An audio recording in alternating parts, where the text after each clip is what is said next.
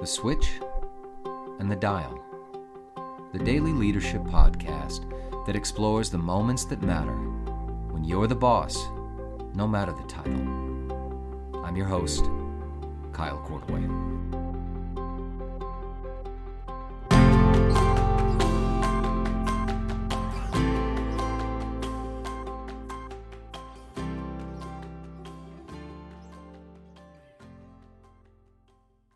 One of the ways to gauge where a leader is on their journey is how they answer the question about how they believe they create value as a leader. Broadly speaking, most leaders begin by formulating the answer around what they know. Often, this can be connected to a particular area of content knowledge or a track record for accomplishing a task or getting a result. Leaders can ride this one out for a while, and unless they discover or create other latent value in the process, they run the risk of making the lives of the people around them miserable. Without shifting to a new answer to the value question, they can become burned out on these things, or guard said knowledge so tightly and fiercely that they become a block on their own organization or their family. Even worse, they can use that knowledge as currency while making others put up with their bad behavior, also known as forcing people to pay the jerk tax. They might be great subject matter experts, but they are stuck as leaders. Why stuck?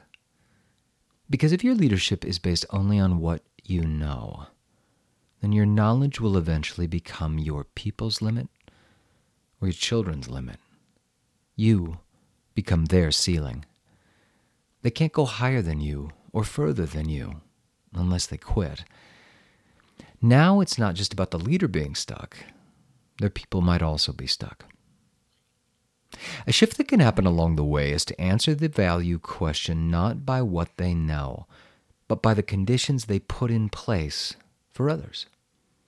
It's not about having an answer, but having a question. It could be learning to listen deeply enough to reflect back things that even the person they are leading can't see.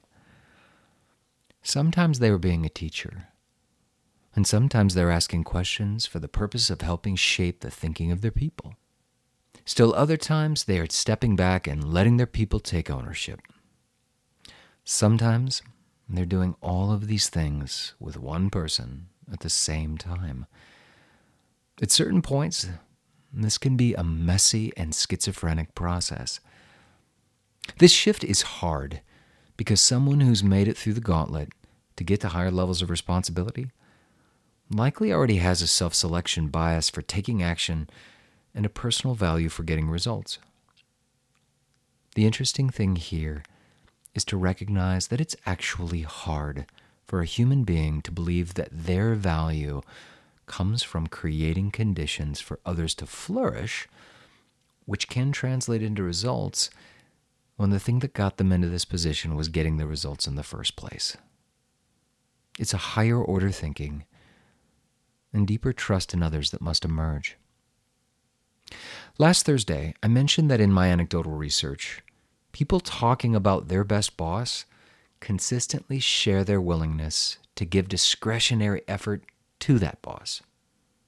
They give way beyond the bare minimum. Here's where that overlaps with this value question that every leader must ask themselves. The best bosses build discretionary effort by increasing their generalist capacity, not by getting deeper into their topic. You can be the world's most deeply skilled expert in an area, and that will have little correlation to your ability to lead others in that area. You can be an expert on parenting.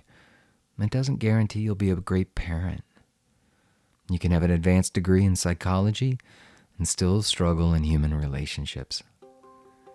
Being the expert might bring you a degree of trust, but we already know that being trusted, deeply trusted, is bigger than that. So here's today's question What do you bring to the table as a leader? It's okay that the answer right now is an I'm an expert in fill in the blank. But what else?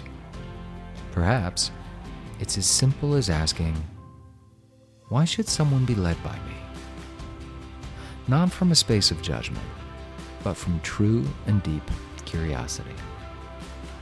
What's today's answer? You might be surprised by what you find. Talk to you Thursday. The Switch and the Dial podcast is produced by Kyle Cordaway. If you like what you hear, please rate it on Apple Podcasts. Subscribe or tell a friend. Thanks much for listening.